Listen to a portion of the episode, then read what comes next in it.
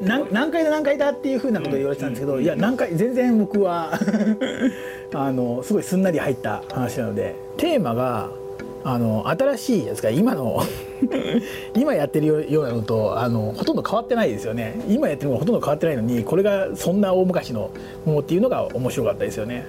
要するに記憶っていうのがまあ分離されていてでそれでハードウェアだけあの入れ替わっていくっていうそういう設定ですよね。だからテーマ的には僕もなんかそういうのねなんかずっと思っててあのような物語だったんで、まあ、こういうような物語っていうのってあり得るんじゃないかなっていうのがで僕も最近ねその人あの僕は人工知能ブームが僕の中で来ていてでちょうどその人間のあの知性とは一体何だろうかみたいなねそういうようなことをね思ってたので僕的にはなんかすごい 新しい新しいテーマっていうのがなんでみたいなふうに思ってたんですけど。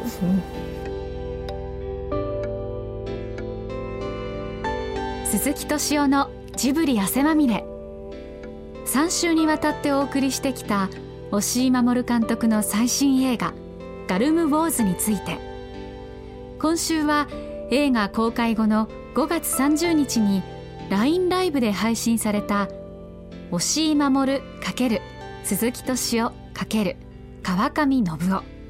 三者対談の模様をお送りします。まずはこんなお話から。私がなんで SF をさあんなにね若い頃読み倒したのかっていうとだからさ文学の代わりに読んでたからさ普通さ若い人って太宰読んだりとかさ昔といえば三島読んだりとかさ嫌だったんだ。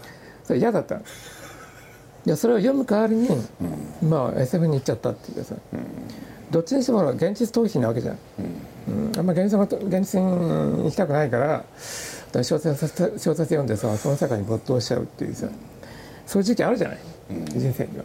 でそれがあのいわゆる文学だと文学青年とか文学少女とかいう世界になるんだけど私の場合は SF ものになっちゃった。ヘッセとか読んでたけどそこから普通は太宰に行ったりさ三島に行ったりするわけじゃない、うん、そそっち行かないでクラークとかねフレデリック・ブラウンとかさスタージャンとかそっちに行っちゃったんですよ。でも今とかっていうのはそういう文学の方に行く人の方が多分少ないですよね。そうですね。そうですよね。今はだから同じになっちゃったっていうかどちらかといったら SF なんてまあ全部 SF だっていうか SF だからちょっと変わった物語とかみんな SF みたいなもんだ。もん飛躍してるかしてないかの違いだけでさ。割とさだから昔からなんかね嘘が好きなのよ。要するにあからさまな嘘ってやつ。うん、本当本当っぽい嘘っていうのはなんかね非常にこう嫌いだったの、うん、それは嘘だろっていうそれこそ。ナウシカとかああいうのは？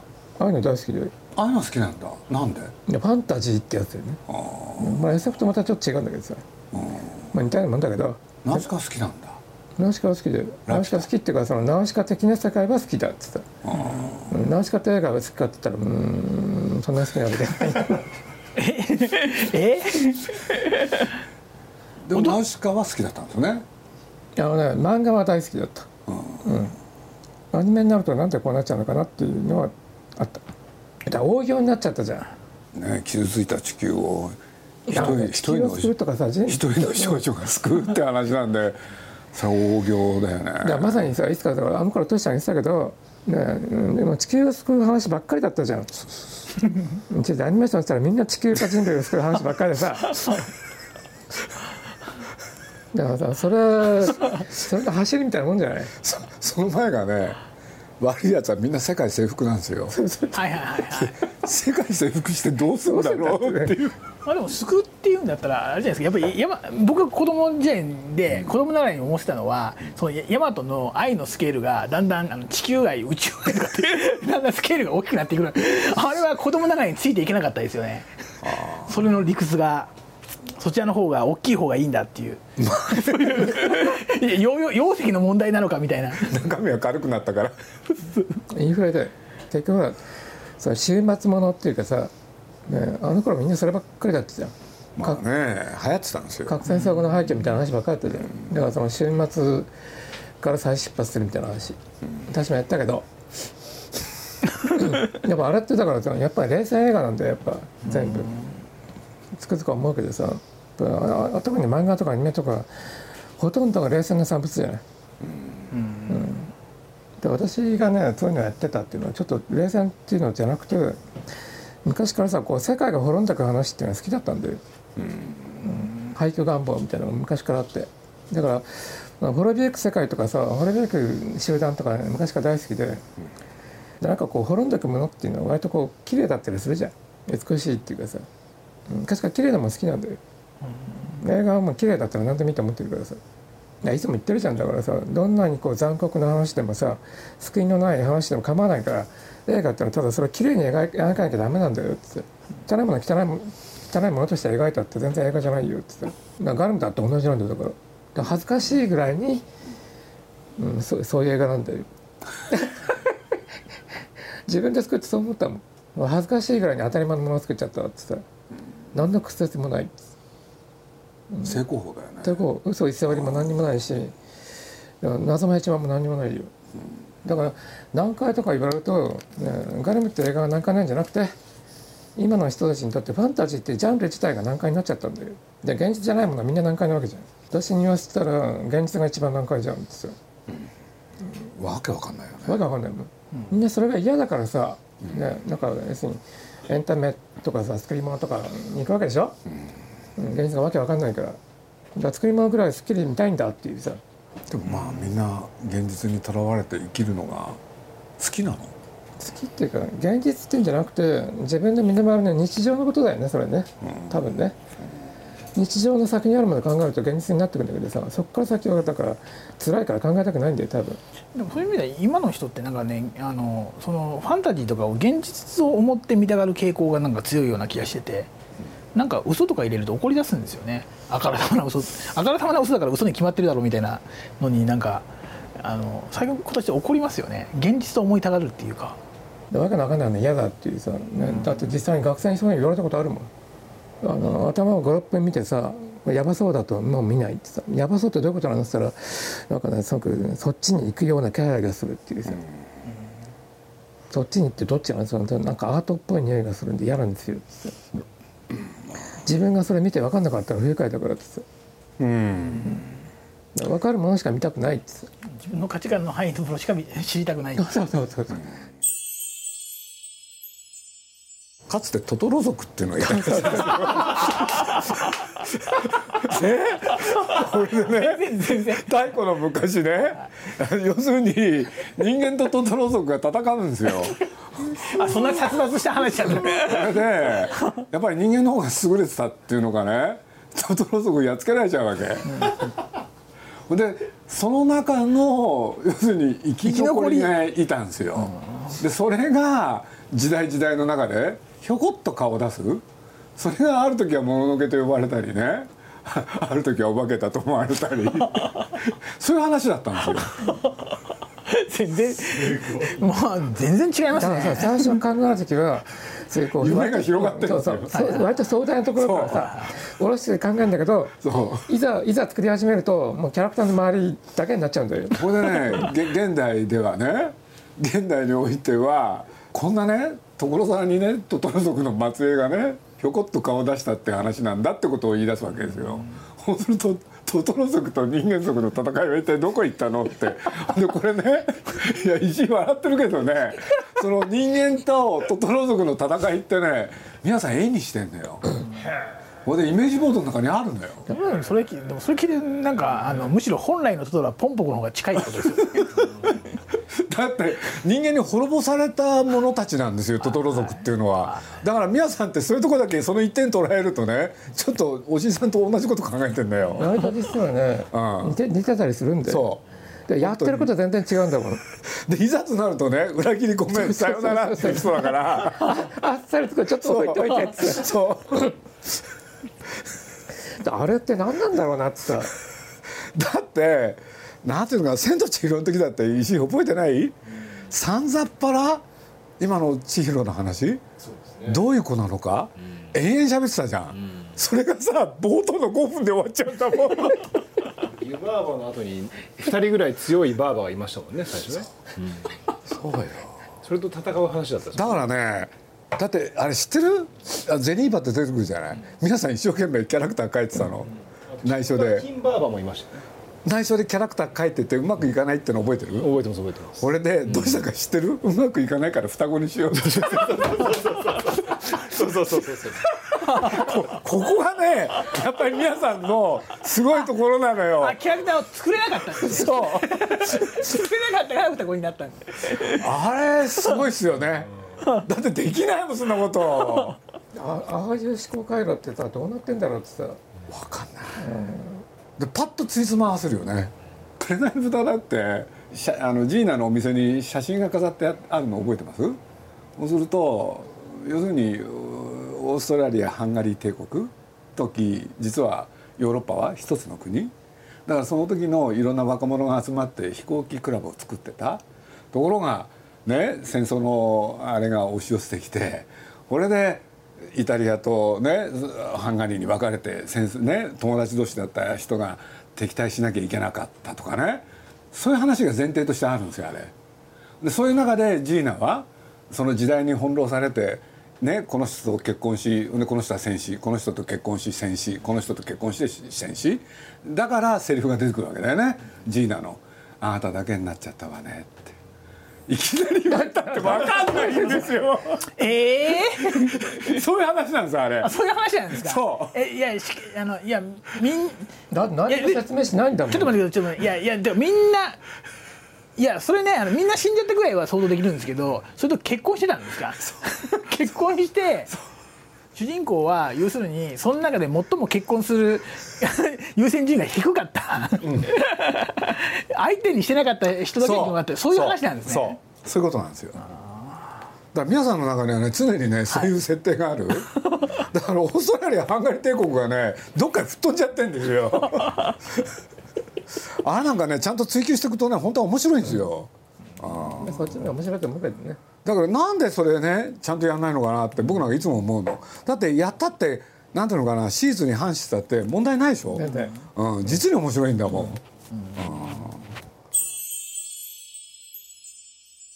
ネットに話題になったじゃん話題になった写真。あこれでしょ これいつ頃ですか？これあれだよ。何ですかこれ？これ？アイルランド行った時。アイルランド。あー。じゃあこの時宮崎さんも一緒だったんですね。一緒だよ。何年前だよ？30年ぐらい前おしいさんとフランスへ行ったっていうのは？フランス行ったことないよ。フランスのパリの郊外のあの連れ込み行ったじゃない。あれはロンドンの郊外。連れ込み連れ込みって何ですか？ロンあれロンドン？の郊外ドンロンドンの郊外。あれ秘密の花園でしょ？そう、ん、あれロンドンいやあれ秘密のだ話って何ですか？俺いや泊まるとこが泊まるとこがなくなっちゃったのよ。で泊まるところがなくなっちゃってガイドさんが見つけてきたのがいわゆるラブホテルなのよ。でそのラブホテルに男が 何人もで泊まることになるわけ。そしたら宮崎さんもいたんですそいうたいたいでた全部ピンクでさ水筒のさ花壇とかさ蛇口とか全部金メッキでさドアのノブも。で天蓋付きのベッドで。そう。あれ印象的。だったで宮さんと寝たんだよだって。あの捨ててくれてさ。捨ててくれてさ。もう大変だったのよもう。朝目が覚めたらさもう異様異様な雰囲気で。なんだだって部屋がないんだもん。それは一晩だけで。そういう人なんだまあ一晩だけ、うん、そんなこともありましたね。ケルトはやっぱり素晴らしかったんですよ。まああれはあれはとても感謝してる、うん、珍しく。ああれがなかったら一緒行かなかったよね。アラン島ってねもともと岩だらけの島？はい。岩しかないんですよ、でこんなところになんで人が住んでんだろうっていう。そしたら岩だらけのところに寄せては返す島だからあの砂があるでしょ？砂とあの海岸あの何？海藻。あ海藻をね絡めて土作ってね。でその土でねじゃがいもと生成育させてるんですよ。これで後にねじゃがいもの名産地になるんだけれどいわゆる土がないんですよ。すごい。息生きなさそうなとこですね。すごいね。土地なんですよ。だってそれじゃがいもってコロンブスの後に入ってきた。あそうなんだ。ですよね。だだから多分その前とかで食べるものが本当になか なかったってことですよね。じゃがじゃがいもが入ってアイルランドって人口がね3倍 ,3 倍とか4倍とかに膨れ上がったんですよ。だから僕らが行った時そのアラン島っていうのもね、まあ、も元を正すとあのアランセーターの発祥の地。でまあいろいろあるんだけれどもう本当に当時で800人か900人の島、うん、であるね年齢になるとみんなロンドン行っちゃうっていうね、まあなんとも言えないね島で。あそこは本当に印象深い。ケルトっていうと遺跡なんですか？見に行ったって結局は。素敵ですね。あのねなんかいろいろ。そのいわゆる今となって考えると遺跡が、はい。えー5世紀4世紀のいろんなものが崩れたままほったらかしになってるんです。よ、はい。なってたんですよはい。当時は、だからこれなんか見てねなんでこの建物は残骸だけれどって見てるとねあの昔の教会とかねすごかったんですよ、でそこら辺でね皆さんはね「あっ!」て来たって。それよく覚えてるんですけどね。うん。セブンチャーチってやつだよねいわゆるはい。そのイイギリスが支配したはいはい。国の中で、アイルランドと、はい。それから今のイギリス本土のウェールズと、はい。それからスコットランドの方、はい。そこにケルトの人の、ね、生き残りが。でそこのケルトのものの考え方とあの日本人なんかちょっとね似てるんですよね。でまあ残残ってはいるんです残ってるんですよ。やこれでケルト語っていうのがねまだ生きてるんですよ。ケルト語もあるんですか残ってる。まあゲール語って言うんだけど、はい。あのだから英語と全然違うんですよ。あの発音からないから。だから、ね、全然イギリスの人に聞いても全然わかんない。今になるとこのポルトガルとねスペインのこの北の方のところと、はい。それからフランスのブルターニュのあそこら辺とそれがケルト文化圏。なのいや大大陸ケルトっていうのとその島ケルトっていう2つあって。大陸ケルトもあったんですね、フランスとかあの、まあ、それこそブルターニュとかねはかつてケルトケルト文化っていうかケルト文明で、だってそういうこと言ったらキリスト教以前だもんね。そうそうキリスト教が入る以前のヨーロッパだから。だってファンタジーの元は？全部ケルトです。全部ケルトですよ、だからいわゆる児童文学のね、その元になるのも全部それだし、妖精とかもともと妖精ってあのケルトのもんなんで、その土地についてるんだけど、あとはあの要するにあの世っていう概念があったんですよ。ケルトって要するにそのあの世とここの世っていうのがくっついてるんですよ、うん。だからそういうのは割とね日本人的なとこもあるの。森と妖精の国ですよ、あそこは、ね、ユーラシア大陸の西の果てでしょ、で日本は東の果て、それがなぜかね共通のものがあるっていうのはだからおじいさんもそうだけれど皆さんの中にもそれがなんかね惹かれてるものがある、うん、おじいさんのネタってあそこだけだよね。スカイスカイクロラもそうでしょうねえそうなんですか？スカイコラもそうなんですか？完全にあそこが舞台ですね。えそうなんですか？そうです。すやっぱりねへ要するに近代を作ったキリスト教文化それにひどい目に遭わされた地域でしょ、はい。そういうのに対して好きなんですよそういうの好きじゃないですかすぐ滅びゆくとか。バカじゃないかなって。でもほらだってストーンヘッジも見に行ったじゃない。ストーンヘッジが今回また出てきたけどあれも一人だけで 興奮して見てんだもん。いやストーンヘッジを見に行くっていうのがそのずっと願望だった。おじいさんはねそうだったの。行ってる間中はね実はうんざりしてたん。だ、なんでこのおっさんたちと旅行なんかしてんだろうと思ってで面白かったよね。でね亀ちゃんがね。こんなでっかいねカバン持ってきたんだけどね。開けたらパンツしか入ってなくて。そしたらみんなお腹壊したりしてね。でパンツをね貸してくれって言うんでね「いや嫌だ」っつってね。ほんで俺しょうがないからね亀ちゃんと二人でねパンツ買いに行くのよ。されたらないんじゃないでもねああったんだよねそしたら女物を出されたりして大変だったのよ。拙い英語でやり取りするから。あの時にほらなんかどっかのさ街のレストランで食事した時にさ、間違えてさ、ね、酒飲んじゃったじゃん。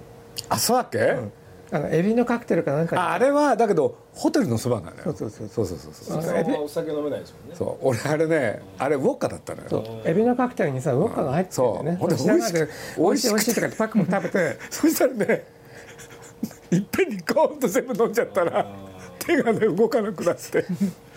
ああいう時皆さんいい人だったね俺のこと抱きかかえてホテルの、ね、ベッドまで連れてってくれた。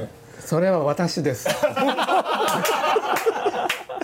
宮根さん笑って見てた。んですよいや皆さん皆さん怒ってた。怒ってた。突然さそのなんていうか街中に響き渡るようなゲップ始めるわけ。すごいゲップなんだ。よでもねここれは忘れないんだけれど亀山がね俺の食べるやつみんな食っちゃうんだよね。トシは大丈夫？とか言うやって自分で大丈夫って言うそうそうそう宮さんはそうずっと怒ってたもん日本人の恥だとか言っておしさん何ゴーギャン好きなの？普通に好きだけど。あれラストシーン。あれそれだよね。画家のでしょ？えそのままでしょ？あれ。知らない。嘘？いや本当本当えコンテで見て書いたんじゃないの、ん。えそうなの、嘘。本当だってば。だってガルムのラストシーンですか？ゴーギャンという人は世間に受け入れられず最後タヒチのそばで生涯を終えるんですけどね、最後に書いた一枚の大作があるんですよ。我々はどこから来たのか。我々は何者か。我々はどこへ行くのか。っていう一枚の絵があるんですよ。何しろ一回タヒチへ行って40点の絵を持ってパリへ戻って個展を開く、はい。全く無視されるわけですよ。これで仕方なくもう一回戻るんです。はい。これでもうねお金もない。そしたらそれねいわゆる画材に描いてないんですよその絵布に描いたんですよ。こんなでっかい絵を。これでそのタイトルをつけて死んでっちゃうんですよ。はい。そしたらその絵のね見ると一目瞭然なんだけれど、おじさんの今度の絵がそれそのままレイアウトされてるんですよ。最後のシーンが。それ押井さんは心当たりあるんですか？ないね別にね。え偶然？もともとはだからさ出典があるんですよ。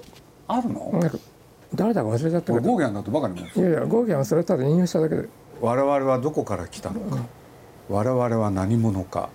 我々はどこへ行くのか。って、だって今回の映画そうじゃないパトレーバーでも使ったですよいやまあそうなんだけれど、いやだって今回の映画なんかそれをやろうとしたんでしょ？あそうまさにそどうせ。れテーマはそうですよね、それしかないもん。